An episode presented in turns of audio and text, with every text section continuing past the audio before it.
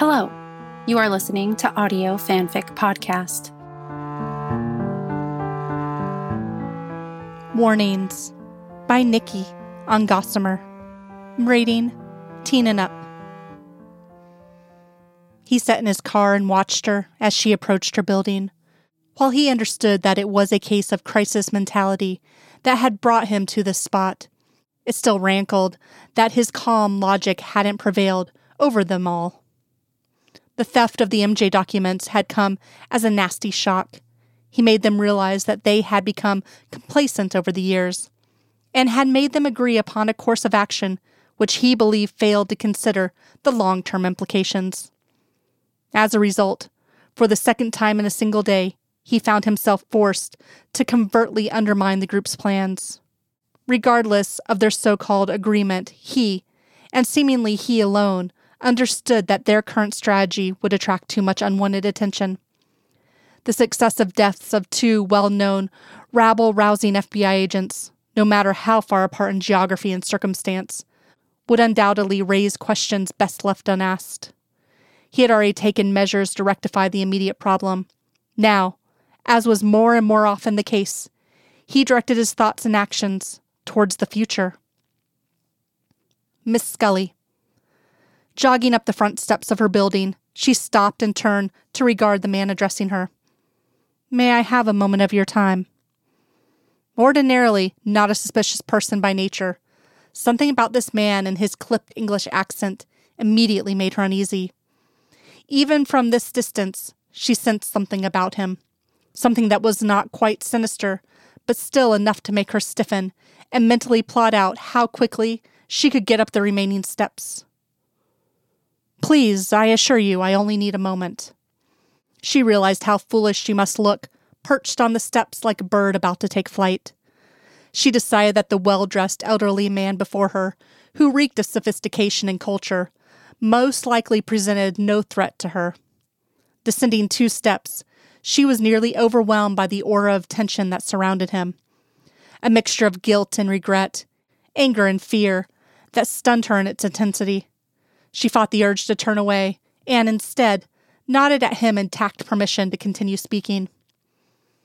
His cultured voice formed five words that made her blood run cold. I'm here about your sister. Her voice caught in her throat as the words fought against one another in their haste to escape her mouth. Dana, is something wrong? Did something happen to her? No, no, young lady. She is just fine. For the time being. However, I fear for her safety in the future. That is why I'm hoping to speak to you. Fear for her safety? Why? What's going on? He moved one step closer to her before answering. Miss Scully has recently undergone a surgical procedure, one I fear will cause a most unpleasant consequence. What? Though her voice was tinged with a mixture of weariness and disbelief, Melissa's brow remained wrinkled with concern a small piece of metal at the base of her skull. She recently had it removed. Suspicion overtook concern, and her expression grew frightened as she asked, Who are you? How do you know about that? In a nearly imperious tone, he answered, How I know is of no relevance.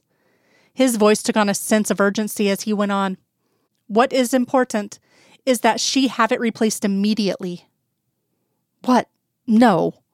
Melissa turned and began rapidly climbing the steps once again. He remained in the same spot as he called after her. This is a matter of life and death. You must convince her to have it replaced. She will become gravely ill otherwise. Melissa stopped, deliberately straightening and stiffening her spine. She slowly turned around and went back down a few steps. Gravely ill? Yes, far worse than her recent illness upon her return from her unfortunate kidnapping. In a burst of speed he hadn't been expecting, Melissa ran down the remaining steps that separated them to stand face to face with him.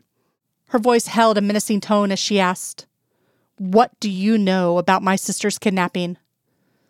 Seemingly unperturbed by her aggressive behavior, he calmly replied, Nothing more than the news reports that the local paper printed. He tilted his head slightly and spoke to her as if he were sharing a treasured pearl of wisdom. I'm an old businessman, and over the years I've found that it serves me well to read the entire newspaper, crime reports and all. His voice and manner smoothly reverted back to its earlier demanding urgency. But as I said, the results of her recent surgery may prove to be far worse. You can prevent that. Spare her months of needless suffering. Melissa eyed him defiantly as she countered with a question How could removing something unnatural from her body possibly hurt her? Leaning in closer to her, he went on in a tone more clipped than usual. Young lady, I haven't the time nor desire to stand here and argue with you. Your sister must have her surgery reversed immediately. She will never find the answer she seeks otherwise. He abruptly turned and, with a grace and speed, bellying his age, descended the stairs and got into a waiting car that promptly drove off. Badly shaken by the encounter, Melissa ran up the stairs. It took three tries of her shaking hands to unlock the front door. By the time she'd reached her own apartment, her breathing was returning to normal, and her trembling had decreased enough to allow her to successfully insert her key and unlock her door on the first try. She glanced at her watch as she waited for the connection to be made. She'd been calling every 15 minutes for the past three hours with no luck. Feeling slightly paranoid after her odd encounter with the man on her front steps, she'd refused to leave a message for any of her attempts. She was about to give up again when the phone was breathlessly answered. Hello? Dana, it's your sister.